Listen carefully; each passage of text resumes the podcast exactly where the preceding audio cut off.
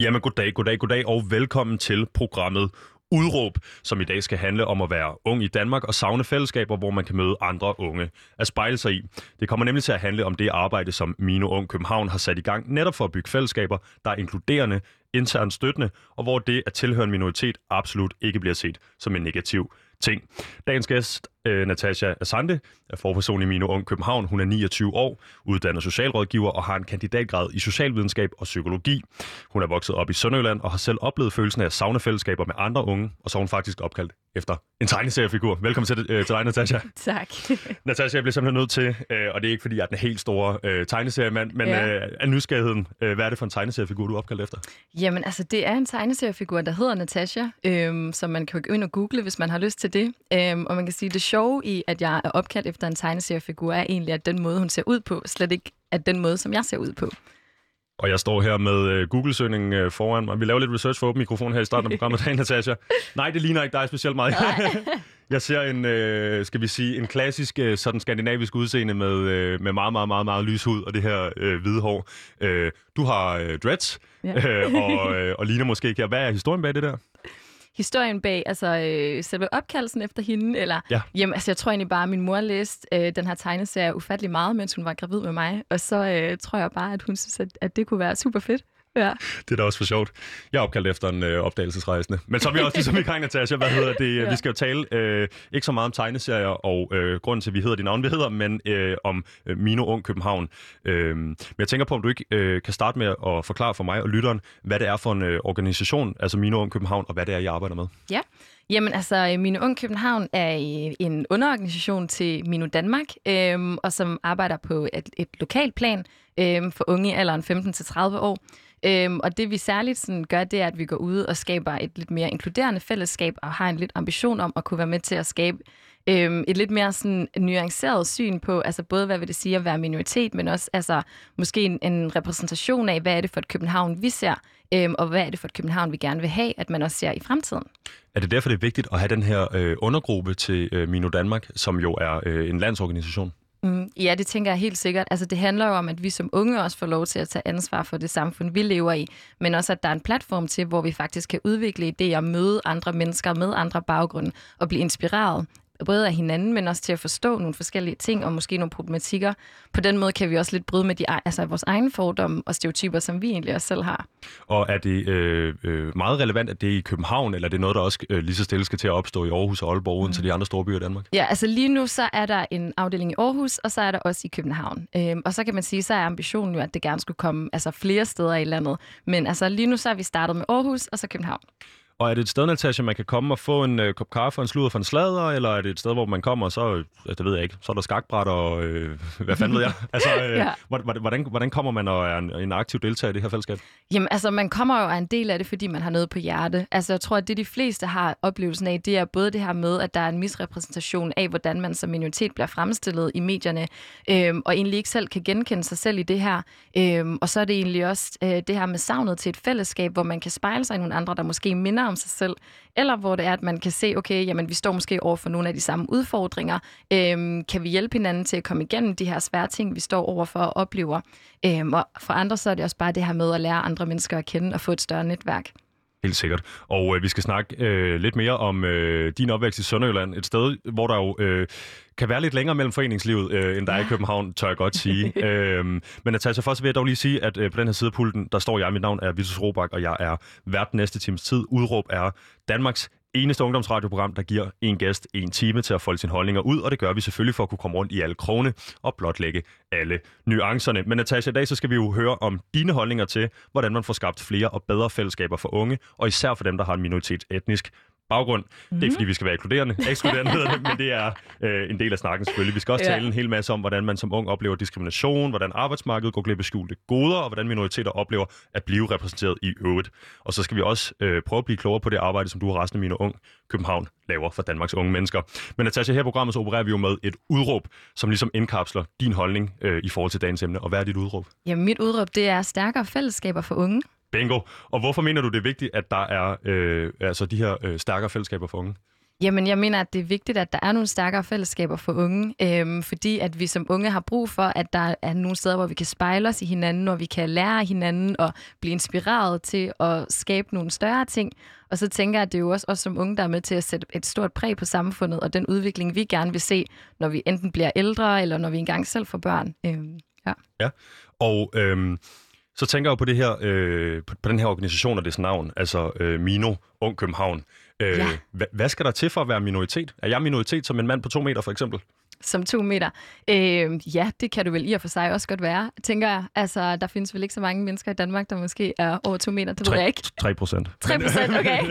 det, jeg tænker på, Natasja, er selvfølgelig, om jeg vil være velkommen, fordi jeg tænker, øh, øh, Ja, vi kan også sige det direkte, eller direkte stiller spørgsmålet bare. Er, er Min Ung København en øh, diskriminerende organisation, Nej. eller er det en, øh, hvad skal vi sige, inkluderende organisation? Bestemt inkluderende. Ja. Altså, man kan sige, altså ja, navnet minoritet, altså det er måske også en af de ting, vi skal snakke lidt mere om. Det her med, sådan, hvad vil det egentlig sige at være en minoritet? Fordi minoritet er ikke bare den eneste betegnelse af, at så er man måske muslim, eller har en anden etnisk baggrund. Der kan være mange måder at være minoriteter på. Øhm, og jeg tænker, for os i Mine Unge København, så handler det egentlig om, at man har lyst til at være en del af et fællesskab, hvor man er med til at skabe et mere inkluderende altså samfund og generelt et København, altså hvor vi ser, at der er mere åbenhed, og man egentlig har lyst til at møde folk. Øhm, på trods af, hvad det er, man nu kommer med. Øhm, så det er ikke sådan, at man skal nødvendigvis være en minoritet. Øhm, man må bare komme lige præcis, som man er. Det lyder skønt.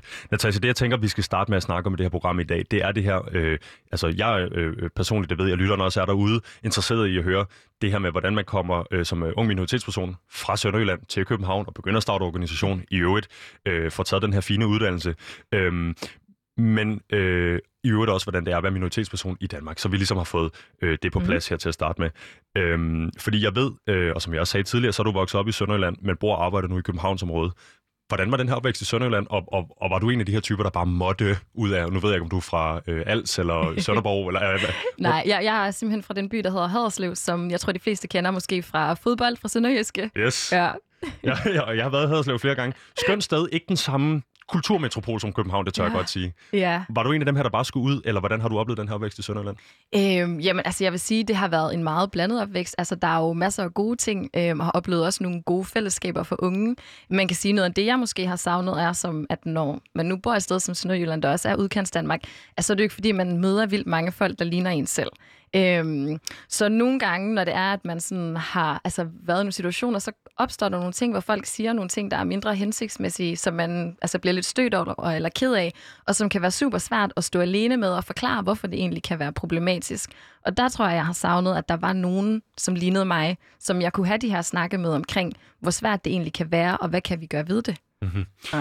Og er det så, øhm, tænker jeg her, øh, skulle man i virkeligheden også sørge for, at mine unge Haderslev, min ung øh, Vojens og min ung øh, Sønderborg og Nordborg, hvad der ellers ligger dernede, øh, at det også var, altså, eller, eller er det måske, ah, skal man sige, mest realistisk, at øh, øh, øh, hvis man er minoritetsdansker, øh, så skal man til, til en af storbyerne, hvis man vil finde nogen, man kan spejle sig i? Nej, selvfølgelig skal det da være i hele landet. Altså, det handler jo om, at vi inkluderer os alle sammen. Øhm, og det handler jo også om, at man som, også hvis man altså, tilhører måske majoriteten, at man også er med til at tage et ansvar for at sikre, at vi alle er en ligeværdig del af samfundet, uanset hvordan vi ser ud. Altså, det handler jo om, at vi sammen gør Danmark et bedre sted at være. Øhm, og det tænker jeg, det skal man ikke nødvendigvis være minoritet for, eller bo i storbyen for at gøre. Hvordan har du selv oplevet den her opvækst? Øh, altså, øh, jeg vil jo have svært ved at putte ord på det, for jeg er født og opvokset her i København, og er jo et øh, enormt skal vi sige, dansk homogen af udseende og, og, og livsoplevelse. Øh, hvordan har du ligesom oplevet det her? Øh, og, og igen, jeg, jeg vil gerne vide, hvor gammel var du, da du skulle, til, skulle ud af Haderslev? Da jeg skulle ud af Haderslev? Øhm, jamen, første gang jeg flyttede fra Haderslev, der var jeg 15, næsten 16. Øhm, ja, og anden gang jeg flyttede derfra, der var jeg 19 og skulle øh, læse øh, min professionsbachelor. Ja. Okay, øh, og så kommer du... Øh, hvornår kommer du til København? Det gjorde jeg i 2015. Og er det en slags... Øh, endelig følelse, øh, eller er det, er det måske, øh, nu ved mange lytterne derude selvfølgelig også bor omkring i hele landet, øh, men, men, men, men øh, for de københavnercentriske, er, er, det, er det en oplevelse af, at man hellere må, må, må, må tage at komme ind til storbyerne, måske også som minoritetsperson, øh, hvor der er lidt mere, man kan spejle sig i, øh, eller, eller er det noget, du måske først opdager, når du kommer til, til storbyen, så at sige? Mm. Altså jeg tænker, man, man opdager jo selvfølgelig, at der er folk, der ikke ligner en i de steder, man bor, når man altså vokser op i nogle steder, hvor at det er majoriteten, der er mest repræsenteret. Øhm, og det kommer jo til udtryk i simple ting, som for eksempel, at der er ikke nogen lærer, der ligner en, der er måske ikke nogen pædagoger, eller også de ting, man ser i tv'et for den sags skyld, som måske mere gængs for hele Danmark. Men altså, ja, de der hverdagsting med, at man ikke ser nogen lærer eller nogen andre, der også har en eller anden baggrund. Øhm, altså, det lægger man mærke til. Og man kan sige, jeg tror, at det, jeg måske mest har set, der på en eller anden måde skulle prøve på at repræsentere mig, altså det er den her bog, Lille Sorte Sambo. Altså, jeg tror, det er det eneste, jeg sådan har haft som sådan som barn. Og så kan man sige, selvfølgelig har der jo også været andre, der måske har været fra nogle andre lande en gang imellem, men der er måske bare langt imellem. Mm-hmm. Nu siger du selv sorte sambo. Øh, det næste spørgsmål, jeg havde tænkt dig at stille dig, det var omkring øh, rollemodeller, øh, hvis man ja. er fra Haderslev og, og som minoritetsperson. Øh, Lille sorte sambo er vel ikke en decideret rolle, rollemodel, nej, nej, det er det øh, har du, har du haft en oplevelse af, at der var noget, altså at du havde øh, rollemodeller øh, øh, hernede, altså i, i, i Haderslev, eller er det noget, Jamen lad mig, lad mig virkelig spørge anderledes. Er, er, det, er, det, er, det, er det nødvendigt, at sådan et, et, et forbillede eller en rollemodel, nu bringer du selv uh, Lille Sorte Sambo på banen, øh, også skulle være en minoritetsperson? Eller er det måske en af, en af de ting, øh, du ikke har været så øh, hvad skal man sige, opmærksom på, mm. øh, som, som, hvad hedder det, Haderslev Inge? altså øh, person fra Haderslev. ja. Øhm, altså, jeg tænker, at selvfølgelig er det da noget, jeg har været opmærksom på. Det kunne have været super fedt, hvis jeg havde set nogen, der lignede mig, som havde nogle altså, stillinger i samfundet rundt omkring, som egentlig også kunne give mig en inspiration til, hvad jeg kunne blive og hvem jeg var. Altså, man bliver meget begrænset i altså, den måde, man tænker på, hvad man ser sig selv og ens muligheder kan være, når man ikke ser andre folk, der ligner sig selv, gøre nødvendigvis de samme ting. Mm-hmm. Hvordan har du oplevet sådan, øh, hvis vi bevæger os lidt videre, og, og nu siger du, du flytter fra... Øh Sønderjylland første gang som 15-årig, og så igen, øh, som, sagde du 18 eller 19-årig? 19-årig, ja. 19-årig. Hvordan har du oplevet sådan ellers generelt øh, repræsentation af minoritetspersoner øh, har været igennem øh, den her opvækst, øh, indtil du bliver en, øh, en ung voksen kvinde? Ja, jeg skal lige forstå spørgsmålet rigtigt. Jeg tænker forskellen på at opleve øh, repræsentation af minoritetspersoner øh, i Hadslev og i København. Sådan, er, er, er, det, er det radikalt anderledes, eller øh, får du lidt, bliver du lidt mere dig selv, eller bliver lidt mere anderledes, eller falder mere øh, sådan, øh, på plads i dig selv øh, mm. ind, inde i storbyen, end, man måske, end det var muligt dernede, så at sige? Mm. Altså man kan sige, det er jo klart, at når der er en større by, og der er flere mennesker, så møder man jo også folk med flere forskellige baggrunde, man vil gøre, hvis man vokser op i en by, hvor at altså det er majoriteten, der er repræsenteret. Mm-hmm. Så selvfølgelig vil jeg sige, at jeg har mødt mange flere forskellige former for minoriteter, og synes også selv, at jeg bliver nogle gange udfordret på både mine egne holdninger og værdier. Øhm, men jeg synes egentlig også, at det er super fedt. Altså jeg tænker, det er jo også noget af det der med, at når man møder nogle af de fordomme, som man måske selv har haft, eller at man har nogle bestemte stereotyper eller forestillinger af, hvordan folk kan være øh, med en eller anden bestemt minoritet, og så møder man dem, og så er det bare slet ikke det, der er virkeligheden. Øhm, og jeg tænker, det er jo også noget det, der er med til at skabe mere åbenhed og tolerance. Ja, og så i øh, den modsatte ende af det med åbenhed og tolerance, så tænker jeg på, om øh, har du haft nogle oplevelser med diskrimination i forbindelse med det her? Øh, ja, nu skal jeg stoppe med at sige hadslev hele tiden, men, men den her transition fra det sønderjyske til, øh, til storbyen, øh, eller har du oplevet, øh, hvad skal man sige, forskellen på, øh, nu siger du da, altså, for, skal man sige, forskellen på diskrimination i virkeligheden, øh, mm. foregår det anderledes, eller er det aldrig noget, du er, er stødt på? Øhm, altså fra by til by, eller hvad tænker mm-hmm. du? Altså jeg ved ikke, om jeg tænker, at forskellen på diskrimination er nødvendigvis anderledes, bare fordi du bevæger dig i, altså sådan, i udkantsdanmark, eller du bevæger dig i altså sådan, øh, storbyerne. Øhm, jeg tænker egentlig, at altså, diskrimination sker på rigtig mange måder, på alle mulige steder, uanset hvor du bor, og afhænger også rigtig meget af den kontekst, du befinder dig i. Mm-hmm. Så det har også været for dig, hører jeg måske, øh, du har været med til i virkeligheden at, at, at, at, at blive præsenteret for øh, enten diskrimination eller fordom, eller hvad det nu har været, og så kunne være med til at gå imod det, altså mm. og, og, og modbevise folk, øh, mm. der måske ikke har vidst bedre. Ja, altså man kan sige, noget af det, som jeg også tænker er super vigtigt, og som måske også er noget af det, der er den vigtigste opgave for, altså for mine unge København, det er jo det her med at repræsentere minoriteter. Øhm, og en ting er, altså det her igen, altså hvad er minoritet, men altså prøve at gøre det mere nuanceret ved ligesom at vise, okay, altså det at være minoritet er ikke bare én ting, det er super mange forskellige ting. Øhm, og det er bare så vigtigt, at vi ser, at der er mange forskellige mennesker, der netop har forskellige minoritetsbaggrunde, så vi også kan vise udad til, øhm, og måske også gøre altså, de mennesker, der ikke er så klar over, at der faktisk er en ret stor forskel i det her med at være minoritet, at mm. hey, altså, der er mange måder, og vi er ikke alle sammen sammen, men vi står måske altså, alle sammen over for nogle af de samme udfordringer. Det er det, og nu står du jo øh, sådan, øh, dig som privatperson, som forperson i Mine Ung København, ja. øh, og Øh, jeg tænker, får sikkert en, en, en, en djævelens masse historier fra alle mulige minoritetspersoner rundt omkring i landet, øh, om hvad det er, de oplever i deres hverdag. Så kan du prøve måske at, at, at, at øh, hjælpe mig at lytte med at prøve at forstå, hvad er det ligesom, hvad er det for nogle udfordringer, man kan møde som minoritetsperson i Danmark i 2020? Mm-hmm. Øh, jamen, altså jeg tænker, at det kan jo være mange ting, og kommer og super meget an på, hvilken form for minoritet du er. Men hvis man skal prøve at sige nogle af de måske mere gængse ting, altså, så er det jo både det her med, at altså, der måske er nogle fællesskaber, som man bliver ekskluderet fra, fordi folk ikke er interesseret i at have folk med, der, altså, der ligner noget andet end det, der måske er det at være typisk dansk, eller det de fleste måske forbinder med at være typisk dansk øhm, så er det altså, mærkelige kommentarer, som i, at øh, jamen, det er også fordi, at altså, sådan, du er ikke herfra, så du forstår det alligevel ikke. Eller øhm, det kan være det her med, når man går ud og søger et job, eller sådan, så skal man være ekstra opmærksom på, hvad det er, man skriver i ansøgningen. Øhm, og det her med, at man godt ved, at der ligger et ekstra pres på en, fordi at når jeg som, altså, som en form for minoritet går ud, så Altså sådan, de fleste ser mig ikke bare som værende den type minoritet, jeg måske kan repræsentere. De ser mig som værende repræsentationen for alle minoriteter, hvilket jeg jo aldrig nogensinde kan være. Øhm, og det tænker jeg også er super problematisk, fordi det ligger jo også et rigtig stort pres på altså os, der er minoriteter, øh, til hele tiden at skulle være super opmærksom på, hvad er det, vi gør, hvad er det, vi siger, hvem er det, vi taler med. Øh, samtidig med, at der også måske ligger den her sådan lidt øh, indette frygt i en i forhold til, hvad er det for nogle arenaer, jeg bevæger mig i, fordi hvad hvis ham der eller hende der faktisk ikke kan lide mig alene på baggrund af den, den, altså den måde, jeg ser ud på, hvad er det så, jeg kommer ud for? Mm-hmm. Hvad de kan finde på at sige til mig, hvad kan de finde på at gøre ved mig? Det virker voldsomt, øh, men jeg tænker også, øh, at vi nødt skal få malet et billede af min over København som værende en krisegruppe. Eller, Nej, overhovedet lige ikke. Lige præcis. Øh, og derfor tænker jeg, nu skal vi lidt, øh, nu skal vi se at snakke om, hvad det ligesom er, øh, den her organisation kan og vil, øh, og i øvrigt gør. Øh, fordi som jeg nævnte tidligere, Natasha, så er du forperson øh, for Mino Ung Danmark. Øh, 29 år gammel, blandt andet.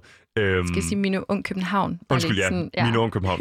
øh, og det er... Øh, jeg har, jeg har simpelthen stående min papir lige foran mig, Natasha. Øh, det er selvfølgelig øh, to kan vi sige forskellige organisationer, eller skal vi kalde det øh, moder og datter? Øh, hvordan, hvordan har du det bedst med det?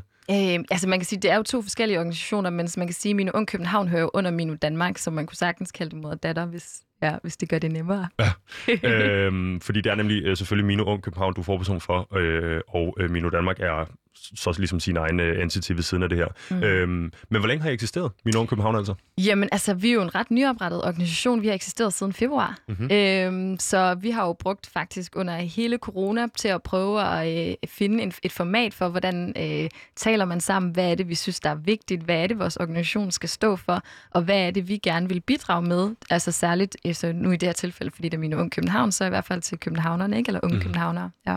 Og hvad er det ligesom, hvis man skal øh, koge det ned, og altså, hvad er det, I arbejder for? Ja, altså vi arbejder for et mere inkluderende og fordomsfrit København. Ja, meget kan, kort. Kan det sige så lidt? det kan sige så lidt. det var da skønt i øvrigt. Øh, og hvad, hvad hvis man ligesom siger, nu har I eksisteret øh, siden februar? Øh, det kan jeg jo godt spejle mig i. Vi øh, står på en radiokanal, der har eksisteret siden øh, april. Øh, vi er også nyopstartet, øh, og øh, der er jo helt vildt mange ting i forbindelse med sådan en opstart, øh, man skal tage sig af. Det kan være øh, helt små detaljer med, øh, hvordan logoet er på vores øh, kaffekopper. Øh, I har sikkert nogle skal vi sige, også nogle lidt vigtige ting at tage af, øh, men jeg tænker på, øh, hvordan prøver man ligesom at få, øh, få skabt det rigtige fokus, når man starter sådan en organisation op, og ligesom sørge for at, øh, at være øh, sande mod det arbejde, man prøver at lave. Ikke? Mm, Hvad, yeah. Hvor ligger fokus henne? Ja, altså man kan sige, at vores, øh, vores fokus lige nu ligger jo på, at vi skal have en organisation op at køre, øh, som også giver mening, og hvor folk rent faktisk også føler, eller i hvert fald særligt, at de unge rent faktisk føler, at de bliver repræsenteret, øh, uanset hvordan man nødvendigvis ser ud, eller hvilken minoritet eller ikke minoritet man måske altså repræsenterer. Mm-hmm. Øh, og så derudover, så tænker jeg, altså lige nu så har vi i gang i at prøve at søsætte en masse spændende projekter, øh, som gerne skulle komme ud og leve i det, altså det københavnske ungdomsliv, som øh, man som altså, ung kan være, eller få lov til at være en del af og prøve at se, om man synes, at det er fedt, og at vores fællesskab er fedt.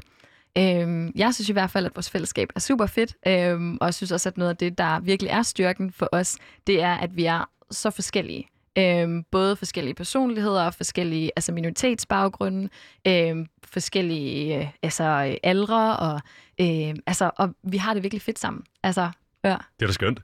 Hvad med, øhm, nu siger du selv det her med øh, projekter, der kan få lov ligesom at øh, tage sit eget liv.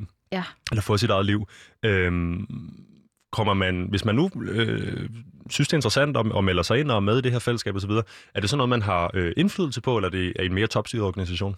Vi er overhovedet ikke særlig topstyret. Altså, vi prøver virkelig at gøre det så, altså, at man får så meget indflydelse som muligt. Man kan sige dermed, altså, der er jo altid nogen, der bliver nødt til at stå i spidsen for tingene, for at sikre sig, at tingene kører, men vi lægger enormt meget vægt på, at man føler, at ens stemme bliver hørt, og at man i hvert fald får altså en, en eller anden form for indflydelse på de ting, man laver. Øh, men man kan sige, det kræver også, at man har lyst til at være en aktiv del af og, altså det her fællesskab. Så dermed så skal man jo også gøre det klart for sig selv, hvad er det, man selv tænker, man har lyst til at bidrage med. Øh, og det kan godt være, at man er lidt usikker på det til at starte med, men så kan det være, at man bliver klogere på det, når man hører, hvad det er, nogle forskellige projekter, vi har gang i.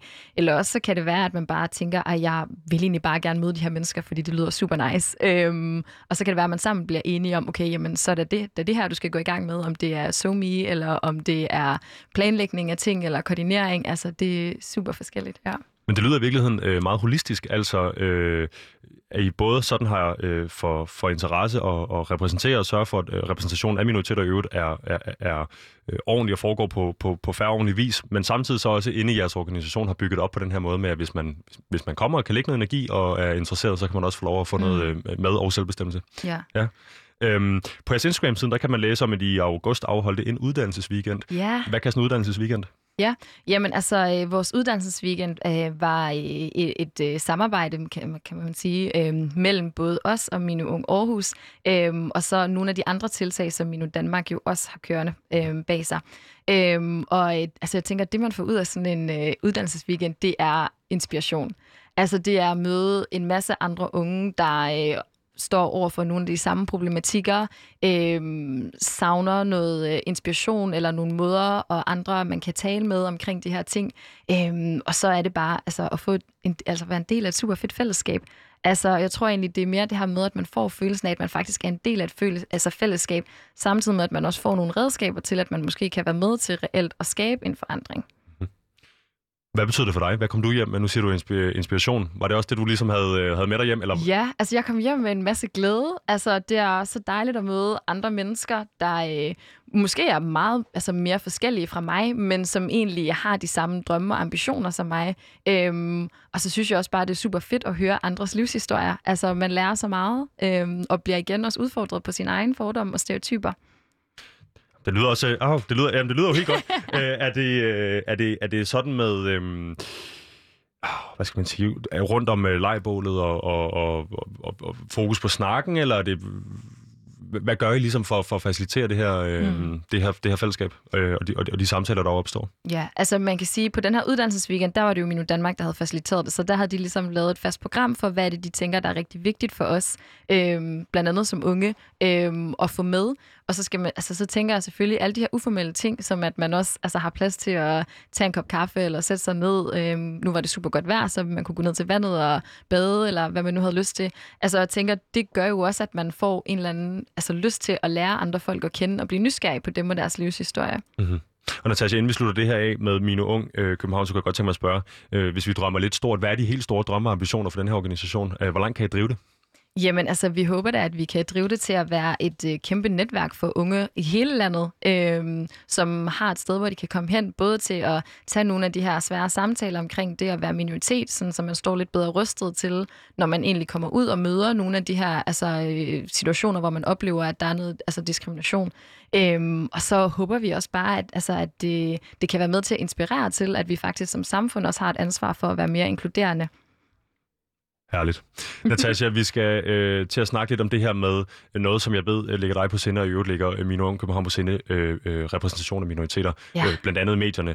Øhm, men jeg vil sige dog, øh, inden vi går ned af det spor, at du lytter til udråb på Radio Loud. Vi er så heldige at have Natasha Asante i, øh, Asante i studiet øh, i dag. Mit navn er Vitus Robak, og vi snakker om øh, Natashas udråb, som nemlig går på det her med fællesskaber, og som går på at styrke fællesskaber for unge, nemlig øh, Natasha vil gerne have stærkere fællesskaber for unge, og det har hun øh, været med til at oprette, med til at skabe i Mine Unge København. Øh, det har vi snakket lidt om nu, og nu skal vi til at snakke om en af de mærkesager, ligesom har, eller en af de ting, I går øh, rigtig meget op i. Øh, for det er nemlig det her med repræsentation af minoriteter. Øh, lidt over en øh, måned siden, øh, så lavede vi et program her på Udråb med forfatteren Elias Sadak, øh, hvor vi netop diskuterede repræsentation i medierne, og særligt fik snakket en masse om den her DR3 tv-serie, der hedder Om natten lyver jeg aldrig. Øh, Elias følte, at han og andre blev misrepræsenteret den serie, Øhm, at det fik vi nærmest øh, en hel time til at gå med det her. ja. øh, Elias var både rasende og passioneret, og han var øh, altså, øh, sådan, følte sig simpelthen så dybfølt øh, misrepræsenteret den her serie. Øh, det var en god snak. Øh, det jeg tænker på er, øh, at det her... Øh, er, er det, en, er det en, gæng, en gængs følelse, en gængs oplevelse, ligesom føle sig misrepræsenteret, øh, blandt andet medierne, som minoritetsperson? Altså, man kan sige, nu kan jeg jo egentlig kun tale på min egen vegne, men øh, altså, ja, det tænker jeg da. Altså, det er min oplevelse, når jeg hører folk snakke, også altså min egen oplevelse, at øh, det er et meget ensidigt, ensidigt billede af, hvordan det er at være minoritet. Øhm, og jeg tænker, altså sådan, det, det er meget negativt fremstillet. Altså man kan sige, det er en ting af det, og en anden ting er, at, at der er rigtig stor fokus på, øh, om man er indvandrer. Øh, og det er den gruppe, man bliver kategoriseret som, når man er minoritet. Hvilket er super svært, fordi der er rigtig mange af os, der ikke sådan, kan afspejle os i lige præcis det. Øhm, og føler heller ikke, at det er sådan en, både, altså, det er hverken en værdig repræsentation af folk, men altså, jeg tænker, det skaber jo også nogle dynamikker internt blandt minoritetsgrupper, øh, hvis der lige pludselig skal være en kamp om, hvordan man også er minoritet. Mm. Jeg tænker, hvis man sidder derude og tænker, så luk dig over i Facebook, eller luk avisen i, eller et eller andet. Øh, kan du så ikke måske prøve at hjælpe med, hjælpe med at forklare øh, mig og lytteren, hvorfor er det, det er vigtigt at blive øh, repræsenteret ordentligt i medierne? Mm. Jamen, altså man kan sige, det, det er super vigtigt, både fordi, at det fortæller rigtig meget for altså, os, der har en minoritetsbaggrund, hvad vi har af muligheder, og man kan sige, når vi bliver misrepræsenteret, eller der kun bliver talt den her ens, eller fortalt den her ensidige fortælling om det at være minoritet, så får man lige pludselig også oplevelsen af, okay, jamen altså, måske er minoriteter en super negativ ting, og det har jo konsekvenser for os på alle de stadier, hvor vi befinder os i de forskellige arenaer og forskellige steder i livet. Øhm, så det er jo alt lige fra, okay, hvad er det, altså, hvad er det øh, for nogle forventninger, der er til os, både når man går i folkeskolen, hvad er det for nogle forventninger til os, når man går på ungdomsuddannelser, hvad er det for nogle forventninger, der er til når man går på videregående uddannelser, hvad er det for nogle forventninger, der er til når man bestrider forskellige jobs rundt omkring? Det er jo en øh, rimelig bred vifte af ting, øh, hvor jeg tænker, man kunne komme, øh, altså komme til at gå galt, eller gå i en eller anden form for fælde, øh, som man ikke nødvendigvis har været med til at øh, skabe selv. Men nu siger du også det her med, øh, er du indvandrer, er du ikke indvandrer, den her, øh, det her dilemma-problematik, som jo så også kan skabe, som jeg hørte på dig, mm. en eller anden form for øh, åndssvagt diskurs inde i minoritetsmiljøet. Mm. Øhm, jeg synes, det lyder interessant, men jeg er måske heller ikke helt sikker på, at jeg forstår det. Er det, er det simpelthen et spørgsmål om, at man som minoritetsdansker øh, enten er eller ikke er født i landet, og det også skulle spille en rolle?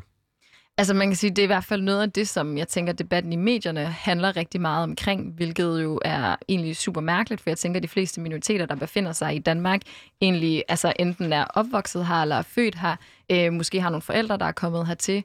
Øh, så jeg tror egentlig, det er mere det der med at nuancere, at der er super mange måder at være en minoritet på. Du kan sagtens være kommet hertil, fordi du er, har været flygtning. Øhm, du kan også være kommet hertil, fordi du har fået et job øhm, og synes, at det var super fedt, og så vælger at bosætte dig i Danmark. Øhm, og så tænker jeg, at du kan også være minoritet, fordi at du måske selv oplever, at, øh, at du har en bestemt religion, der gør, at øh, det er ikke det største delen af danskerne tror på. Øhm, så jeg tænker, at det er med det der med at prøve at vise, at der er super mange måder at være minoriteter på, men også det her med, at man skal ikke sige, at bare fordi, at, at så bliver der brugt sådan nogle ord som indvandrer, altså det er jo ikke særlig nuanceret. Så jeg tænker, det er måske også det her med, at det kunne være super fedt at se i medierne, at der var forskellige former for minoriteter, så man også kunne være med til at nuancere det her begreb, at det ikke er et spørgsmål, om man er indvandrer, eller om man ikke er. Mm-hmm. Øhm, hvis det giver mening. Ja, og der vil vi jo gerne sige, der må de andre medier også gerne snart sig på banen, så det er kun er Radio Loud, der skal trække det her tog. Hvad hedder det?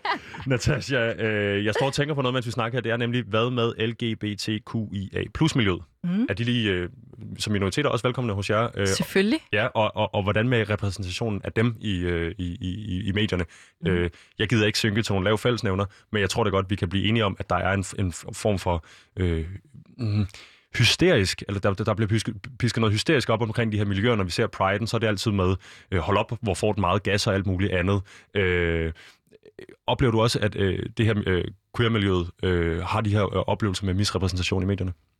Altså, det tror jeg ikke, jeg er den rigtige til at svare på. Det ja. tror du ikke, du er den rigtige til at svare Nej. på? Så synes jeg bare, vi skal danse videre. Øh, fordi Øhm, vi er jo på det her med øh, repræsentation af medierne, undskyld, repræsentation af minoriteter i medierne.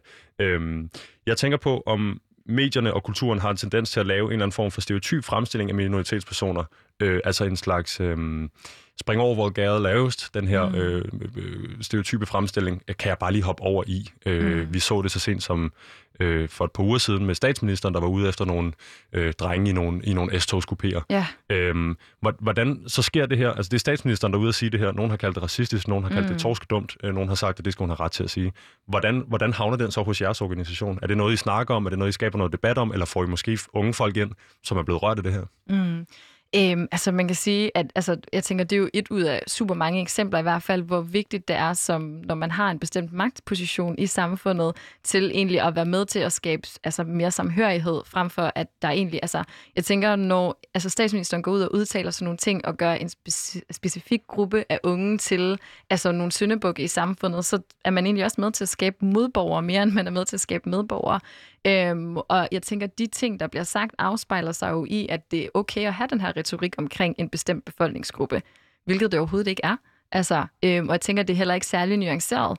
Øhm, og det synes jeg er super ærgerligt. Ja. Så altså, man kan sige, at kommer der nogle unge, som føler, at, at det er lige præcis det her, der rører eller fylder sig rigtig meget hos dem, så er det selvfølgelig en snak, vi kan tage op. Altså, det skal der være plads til i jeres organisation i hvert fald.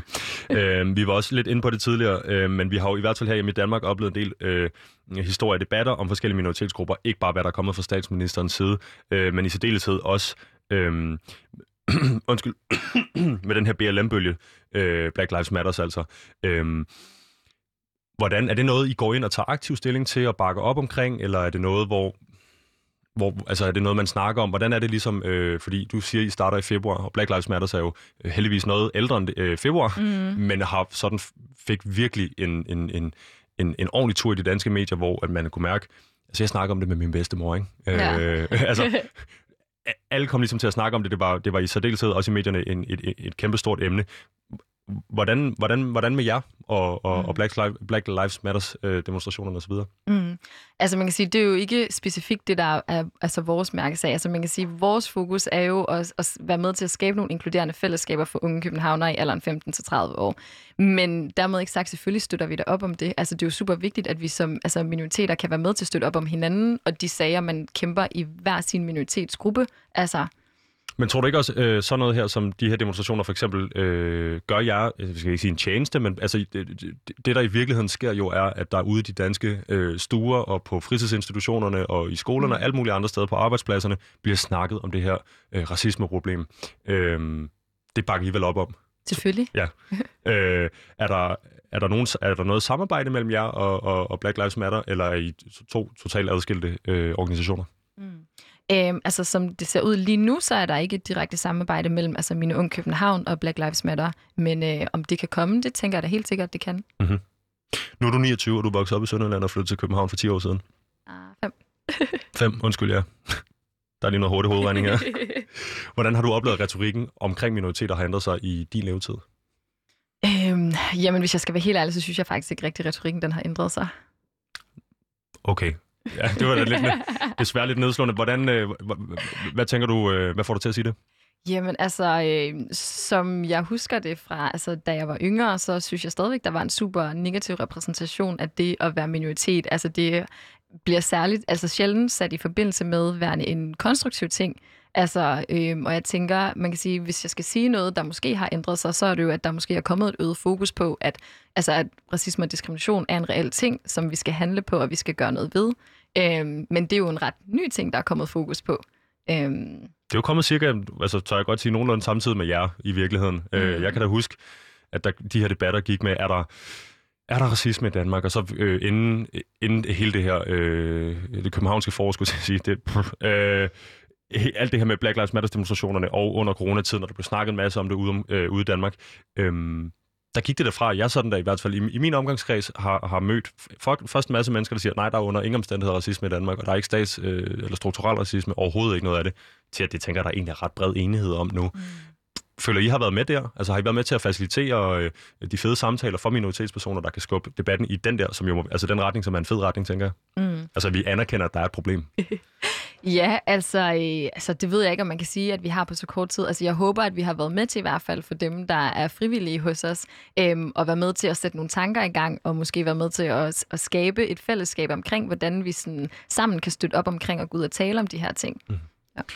Det sidste, jeg tænker, lige vil høre dig om i forhold til det her med repræsentation, det er jo, og nu snakkede vi om statsministeren tidligere, øhm, men øhm, nogle af dem, der jo faktisk kan gøre noget øh, ved nogle af de problemer, øh, som for eksempel racismen og alt muligt andet, det er jo politikerne. Det er i hvert fald mm. det, vi mm. stoler på i en retsstat.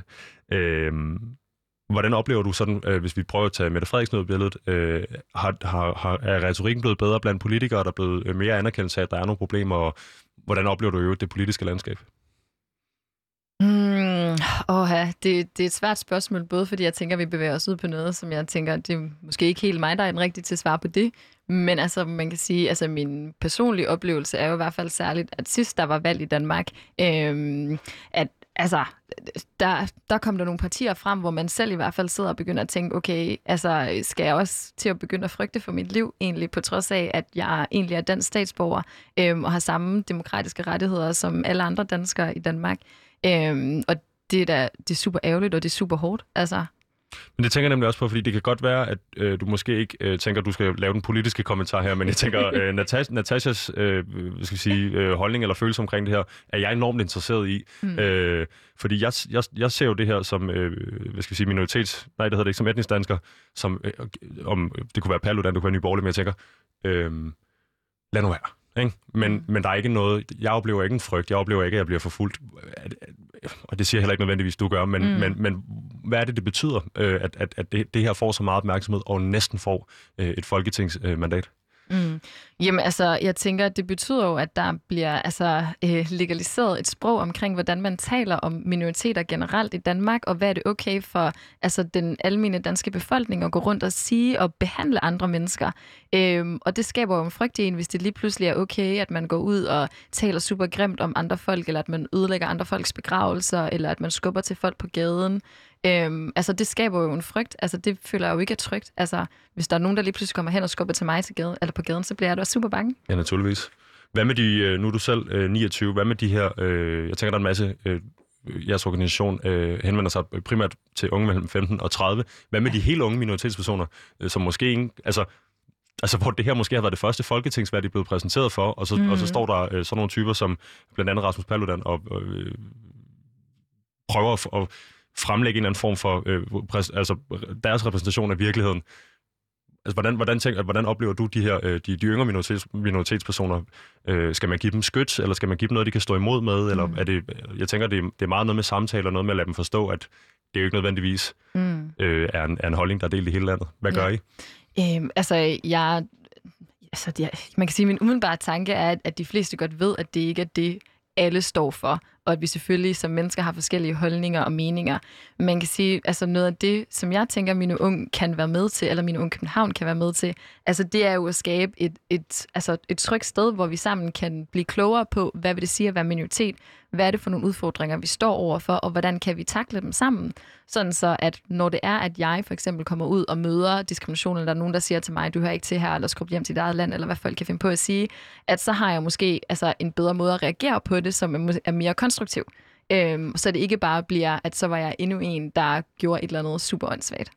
Ja, eller det blev til en eller anden råbefejde, der ja. ikke bringer nogen nogen sted hen. Ja. Øhm, Natasha, vi skal, hoppe, øh, vi skal hoppe videre til noget, jeg ved, øh, der også er vigtigt for dig, vigtigt for øh, arbejdet med Mino øh, Ung København. Nemlig det her med øh, arbejdsmarkedet, jobansøgninger og hvordan man nogle gange kan blive valgt fra, simpelthen på baggrund af at være minoritetsperson. Dog vil jeg først sige, at hvis man sidder derude og har tændt for sin radio efter timestart, så lytter du til udråb på Radio Loud. Jeg er så heldig at have Natasha Asante med i studiet i dag. Hendes øh, udråb er, at vi skal øh, skabe stærkere fællesskaber øh, for unge, noget hun selv er med til som forperson i Mino Ung øh, København, en organisation, der har været opstartet siden februar i år. Øh, og som øh, du faktisk vel i virkeligheden er den anden. Øh, vi havde jo Marek øh, Asolé inde i studiet ja. i sidste uge. Øh, fantastisk ung mand også. Øh, godt nok på et, øh, på et andet emne. Øh, men det er jo meget godt. Det kan være, at vi skal tage at trævle hele den her organisation igennem i virkeligheden. ja. øh, ej, vi skal selvfølgelig til at snakke om øhm, øh, noget, du og jeg også snakkede om i sidste uge, nemlig det her med... Røg. Der røg... Øh, yes, jeg er stadigvæk i radioen. Jeg har sparket mit eget øh, headset ud her. Men... Øh, øh, det her med, at der er konkrete steder, hvor man øh, virkelig kan pege på diskriminationen over for minoritetsetniske personer, øh, og det er arbejdsmarkedet. Øh, hvis vi lige starter med dig, Natasha, hvornår har du så oplevet diskrimination på arbejdsmarkedet? Øhm, jamen, det tænker jeg egentlig, jeg har lige siden jeg egentlig sådan først kom ud på arbejdsmarkedet. Øhm, men det er jo selvfølgelig i forskellige settings. Øhm, man kan sige, det seneste, øhm, hvor jeg også tænker, at, at man i hvert fald stadigvæk skal være opmærksom på, at, at der stadigvæk er kæmpe udfordringer, og at vi også altså, som det omkringliggende samfund har et ansvar for at sikre, at man inkluderer minoriteter. Altså det er jo, at hvis jeg som en del af et ansættelsesudvalg kan sidde med en masse kollegaer, der lige pludselig udbryder, at vi skal ikke ansætte flere øh, med minoritetsbaggrund, Øhm, og man kan sige, nu bruger jeg selv ordet minoritet, men altså, det er oftest ikke den retorik, ikke? Altså, det, har, det, har, det har du været vidne til det har jeg været vidne til, ja. øh, i, i, i et kommunalt ansættelsesudvalg, at selvom du sidder rundt omkring bordet, så bliver der øh, ført den slags retorik. Ja. Det virker rimelig, øh, ja, rimelig valgmættigt, men jeg tænker, er, øh, at, at, at det her problem, altså man kan sige, hvornår starter det her problem, Hvor- hvornår i, i, i, i ansøgningsprocessen kan man ligesom snakke om, mm. at Mhm. der er et problem. Øh, Jeg ved fra min egen person, at jeg hedder et langt kringlet polsk navn, og jeg har oplevet, at hvis jeg ikke har, da jeg var teenager, billede på, mit, øh, på min Mm. jobansøgning, så var der ikke nogen, der ringede tilbage. Ja. Det er måske, fordi man ikke gad tage chancen på en, på en øh, polak. Jeg ved det ikke, øh, Mm. men det har jeg i hvert fald også oplevet, på trods af at være fuldstændig øh, øh, etnisk dansk. Øh, hvordan har du oplevet det, og hvornår startede det øh, med de historier, du hører?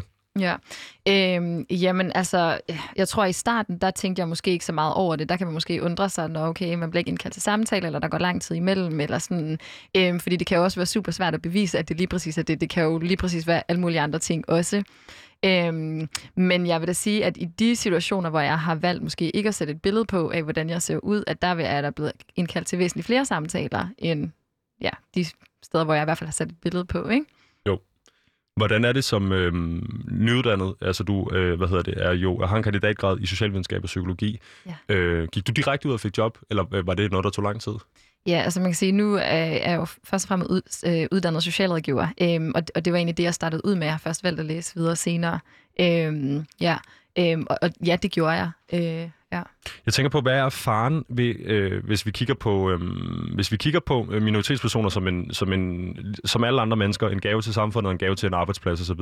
Hvad, hvad er så faren ved at få dem valgt fra? Jamen, det er jo, at man går glip af nogle virkelig gode ressourcer. Altså, jeg tænker, det her med, at altså, rigtig mange med minoritetsbaggrund er tosproget. Altså, det i sig selv er jo en kæmpe ting at kunne tale flere sprog. Øhm, og så er man måske også vant til at begå sig i flere forskellige kulturelle øhm, situationer, hvilket også siger rigtig meget omkring, altså, hvad er det for nogle altså, ressourcer og styrker, man egentlig har med sig, øhm, når det er, at man kan finde ud af at begå sig på forskellige planer. Øhm, og jeg tænker, hvis man vælger nogen fra, der har en minoritetsbaggrund, altså, så risikerer man jo faktisk at vælge nogen fra, som måske enten er super meget overkvalificeret til det her job, og kan bringe alle mulige spændende ting med ind, men også nogen, der måske kan være med til at give nogle andre perspektiver på altså den måde, man måske løser sager på nu til dags. Og vi snakkede jo, øhm, jeg husker ikke, om det var med Marik, men om det her med, øh, det var med Marik øh, om, i ungepanelet, Mm. et forslag om at have anonyme øh, jobansøgninger, altså simpelthen at gøre det til øh, et spørgsmål om kvalifikationer, og ikke mm. et spørgsmål om, øh, om mennesket bag. Der kunne en af de her kvalifikationer jo være tosprogethed, eller en eller anden form for en udvidet kulturel forståelse.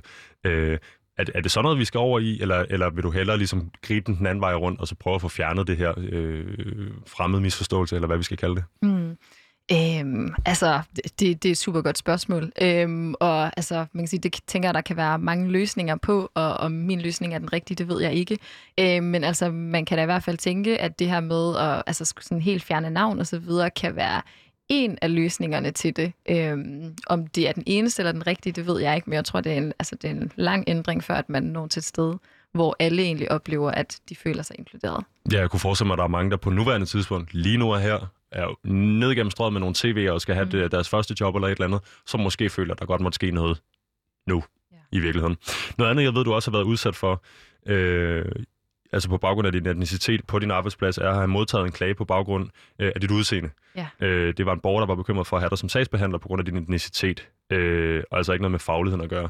Mm. Øh, jeg synes, det er lidt hårdt bare at læse op. Jeg tænker på, altså, hvordan får det dig til at føle? Ja, øhm, altså, man, altså man kan sige, da jeg fik klagen, der, øh, der altså man kan sige, man bliver selvfølgelig ramt, fordi man bliver ramt på noget, som man ikke har en jordig chance for at ændre på. Altså jeg kan ikke ændre på måden, jeg ser ud på, og det tænker jeg egentlig heller ikke, at jeg skal. Øh, men man kan sige, at, at det, at der er nogen, der tænker, at jeg ikke udfører mit job ansvarligt alene på baggrund af den måde, jeg ser ud, det er super hårdt. Fordi selvfølgelig er jeg ansat til at kunne varetage en, altså en bestemt funktion, og selvfølgelig kan jeg det, når jeg er uddannet til det. Altså, blev der tjekket op på din faglighed for den, altså i forbindelse med den her klage, eller hvordan Ja. bliver forløbet så ligesom ovenpå at få en klage? Ja, altså man kan sige, altså nu er jeg uddannet socialrådgiver. På det her tidspunkt, hvor jeg fik den her klage, der arbejdede jeg på børne- og familieområdet øh, i en myndighedsfunktion. Øhm, og altså, når der kommer klager øhm, over altså sagsbehandling, så er det jo en stillingstagen til omkring, om, og det er jo ikke så meget stillingstagen til, om jeg som person, øh, hvordan jeg ser ud og så videre, du er til mit arbejde. Det bliver jo et spørgsmål om, har jeg behandlet den her sag korrekt? Øhm, så det, der bliver taget stilling til, er jo, om jeg har lavet selve sagsbehandlingen korrekt. Øhm, men man kan sige, at der er jo ikke nogen, der i sidste ende går ind og sådan, altså, tager konsekvensen af, eller i hvert fald snakker med borgerne omkring, hvad har det egentlig af konsekvenser, når du diskriminerer den anden vej? Fordi jeg er jo forpligtet som offentlig ansat til at være super open-minded øhm, og være der for borgerens skyld. Øhm, og det vil jeg også rigtig gerne være, men det kan være super hårdt at være der, når man ved, at de altså har et decideret en et frustration mod en alene på baggrund af den måde, jeg ser ud, og ikke på baggrund af det arbejde, jeg har udført. Præcis, mens du er altså i gang med at udføre dit arbejde ude i de her situationer. Natasha, er der nogen, der forsvarer dig i den her situation? Øhm, altså, man kan sige, i lige præcis det her øjeblik, altså der kan man sige, der gik jeg til min ledelse og sagde, at jeg oplevede, at det var et problem, og blev tilbudt øhm, det, der hedder supervision, øhm, som er et, et forum, hvor man kan få lov til at snakke med en omkring de problematikker. Øhm, Er det det, der skal til? nej, det er det da ikke. Altså, jeg havde da behov for, at min arbejdsgiver altså, bakkede mig op omkring, at selvfølgelig er det her ikke i orden, og det skal slet ikke finde sted. Øh, og den måde taler vi slet ikke på til hinanden. Har du oplevet eller hørt øh, lignende historier fra kolleger og venner, eller er det et, et enkeltstående tilfælde for, for din person? Øhm, altså, jeg ved ikke, om jeg har hørt en, altså, lignende tilfælde i forhold til nødvendigvis klager på, på baggrund af det samme, men jeg har da hørt lignende situationer. Ja. Natasha, jeg tænker, øh, fordi vi har sådan set ikke super lang tid tilbage i programmet, og jeg er øh, rigtig, rigtig, rigtig interesseret i, at vi ikke skal stå her og male et billede af, at det at være minoritetsperson i Danmark er udelukkende dårligt, eller på nogen måde ligesom, altså, øh, yeah. men det er simpelthen også for at fagne hele spektrum. Jeg tror, øh, for nogle mennesker, øh, der sidder derude og lytter til programmet, det kan være, det er altså første gang, de har hørt om de her historier. Jeg har aldrig hørt konkret om øh, en borger, der skulle have anmeldt en øh, sagsbehandler på baggrund af en hudfarve. Det virker for mig fuldstændig sindssygt, men det er altså virkeligheden for dig og andre mennesker i det her mm. øh, land nogle gange. Øhm, så lad os øh, for guds skyld slutte af på en lidt mere opmuntrende øh, note, nemlig Ja. øh, tilbage til det her med fællesskaber for unge. Øh, dit, dit udråb i dag også. Øhm, jeg vil lige sige ganske kort, hvis du sidder derude og har tændt for din radio, du lytter til Udråb på Radio Loud, hvor vi i dag har besøg af Natasha Sande. Mit navn er Vitus Robak, og vi skal til at snakke lidt om det her med øh, fællesskaber for unge, som jo også er, hvad hedder det, Natashas udråb i dag. Øhm, I er blevet sponsoreret af Københavns Kommune for at udvikle stærkere fællesskaber for unge med minoritet og etnisk baggrund i hovedstaden. Ja. Vi vender lige lidt tilbage til det. Hvorfor er det, at unge har brug for stærke fællesskaber? Jamen, unge har brug for stærke fællesskaber, fordi det er rigtig vigtigt, at man har oplevelsen af, at der er andre, der er ligesom en, som står med de samme problematikker, og som gerne vil de samme ting. Altså, det er super vigtigt, at vi øh, kan være med til at have oplevelsen af, at øh, vi er fælles omkring problemer. Det er ikke nødvendigvis mig versus et problem, og så er det mig, der i sig selv bliver problemet. Det er os alle sammen, der har udfordringerne, og det skal vi alle sammen hjælpe hinanden til. Og hvad er det så med øh, det her med at kunne spejle sig selv øh, i, i andre unge mennesker, der måske kan opleve eller genkende nogle af de øh, udfordringer, man har i sin hverdag, eller bare nogle af de spørgsmål, man har om mm. livet? Øh, hvorfor kan det være vigtigt at facilitere det? Jamen, det, fordi det er med til at give en følelse af, at når jeg, jamen, altså sådan, så, så er det ikke bare mig. Altså, det er ikke bare isoleret set, der er problemet, men det er jo os alle sammen, der har nogle udfordringer, som vi skal være fælles om at løse. Øhm, og jeg tænker, det er super vigtigt, at man ikke har den der følelse med, at man står alene, og at man er alene omkring problemet. Øhm, det, det er super svært, hvis det er en selv, der bliver gjort til at være problemet, øhm, og ikke bliver taget seriøst. Og så ved jeg jo, I henvender jer fra, øh, til unge mellem øh, 15 og 30. Er, det, er, der, er der noget essentielt vigtigt i at nå at gribe unge mennesker, inden de på... Altså, øh, kan man snakke om, at øh, hvis man er blevet øh, føler sig misrepræsenteret og dårligt behandlet som minoritetsperson i Danmark, og når at fylde 25, når man finder et fællesskab, eller når at fylde 30 eller 32, 35, hvad, hvad det nu måtte være, at man sådan på en eller anden måde kan nå at internalisere det her og acceptere, at det er en virkelighed. Altså er der, er der en fordel for jer ved at nå ud til de unge mennesker og fortælle dem, det der foregår her er fucking crazy. Mm. Snak med os om det, ikke? Øh, lad, lad os se, om vi kan gøre noget ved det. Jamen, altså, jeg, jeg tænker, at, at det, det handler om, det er jo, at vi som unge mennesker, øh, som jeg tror også var noget af det første, vi snakkede om, altså var det her med, at man som ung jo også altså, kan tage aktiv del i samfundet. Og jeg ved, der er super mange der, unge derude, der rigtig gerne vil gøre noget aktivt øh, og tage aktiv del i samfundsdebatten, men ved ikke rigtig, hvordan eller hvor man kan få lov til at gøre de her ting henne. Og, altså, og det her med, sådan, at man skal ikke nødvendigvis have en høj videregående uddannelse for at gøre det. Man skal bare komme og være sig selv og have lyst til at være en del af et fællesskab, øh, og har lyst til at talesætte nogle af de her ting, øh, som kan være svære. Og samtidig så skal vi også snakke om alle de positive ting. Altså det skal jo ikke kun handle om de negative ting, fordi der er super mange positive ting ved at være minoritet. Præcis, og jeg håber heller ikke, vi har fået malet et, øh, et, et, lutter negativt billede af det at være minoritet, øh, men jeg tænker, at vi skulle fagne hele øh, spektrummet. Øh, er det vigtigt at støtte hinanden på tværs af forskellige minoritetsetniske baggrunde? Det er super vigtigt, ja. Hvorfor det? Jamen, det er super vigtigt, fordi igen det her med, altså følelsen af at være alene, er, er super hårdt at stå med. Så derfor så har vi også et ansvar som minoriteter til at støtte hinanden i de kampe, man nu hver især må gå igennem og har brug for støtte til. Mm-hmm. Ja. Og hvis man sidder derude og tænker, jeg kunne egentlig godt bruge lidt støtte, eller en samtale, eller jeg godt kunne bruge, eller tænke mig at melde mig ind i øh, samfundsdebatten, eller på andre måder ligesom være øh, med i det her fællesskab, som jeg jo egentlig tænker, du har fået solgt meget godt i løbet af den her udsendelse. Øhm, hvad gør man så? Kan man blive, øh, skal man være frivillig? Skal man møde op øh, med et kaffetost og snakke lyst? Eller øh, hvordan kommer man ligesom i gang, mm. hvis man har siddet og hørt til den her eller lyttet til den her udsendelse og tænkt, det var interessant? Ja, men altså, så, øh, så kommer man ind, hvis man har lyst til at være frivillig sammen med os. Altså man kan sige, det at være frivillig er jo mange ting, og det betyder ikke, at man skal ligge 15 timer om ugen, hvis man kun har en time hver anden måned at give. Men det handler om, at man har lyst til at være en aktiv del og bidrage til at, at skabe et stærkere fællesskab og nogle altså, sjovere platformer og sjovere måder at være ung på.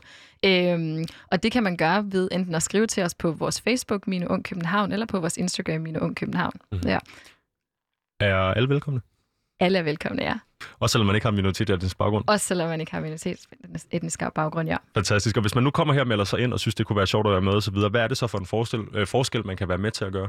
Jamen, altså, man kan være med til at gøre en forskel for altså, alle dem, der er en del af at være frivillige, men forhåbentlig også for andre unge rundt omkring i København. Og så tænker jeg, at det også er en mulighed for, altså for sig selv at få lov til at, at udfordre sine egne øh, hvad hedder sådan noget, holdninger øh, og blive inspireret og være med til at lave nogle fede kreative projekter. Mm-hmm. Hvad, hvis vi kigger frem i kalenderen her, nu nævnte vi, øh, hvad hedder det, øh, den her, øh, hvad hedder det, øh, uddannelsesweekenden i august. Øhm, er der nogen, hvis vi kigger frem i kalenderen, er der nogen øh, begivenheder, eller har corona snuppet det hele? Eller et eller andet, man, hvis man nu tænker, åh, det kan måske være svært at komme ind. Måske du lader lidt nemmere for mig, hvis det var til en begivenhed, en fest, end et eller andet, I don't know. Ja, men vi har et øh, nyt åbent frivillig møde faktisk på tirsdag, den okay. 22. Hvorhen? Øhm, og det, det bliver holdt på Union.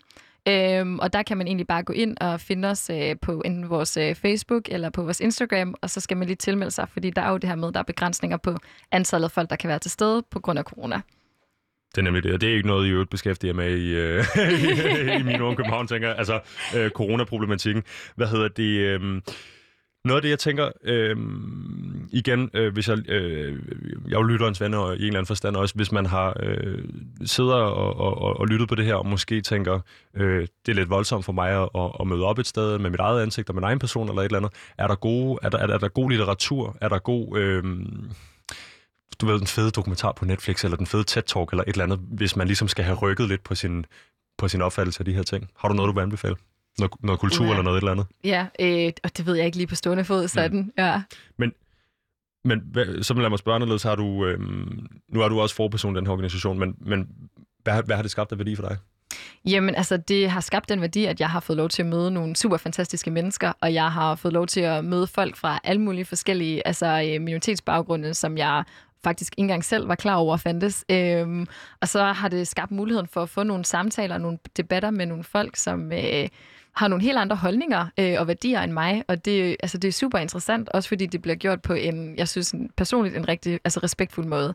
Øh, og oplevelsen af, at der er plads til, at vi kan have de her uenigheder, på trods af, at, øh, at vi kommer med vidt forskellige baggrunde og vidt forskellige altså, religioner også. Ja.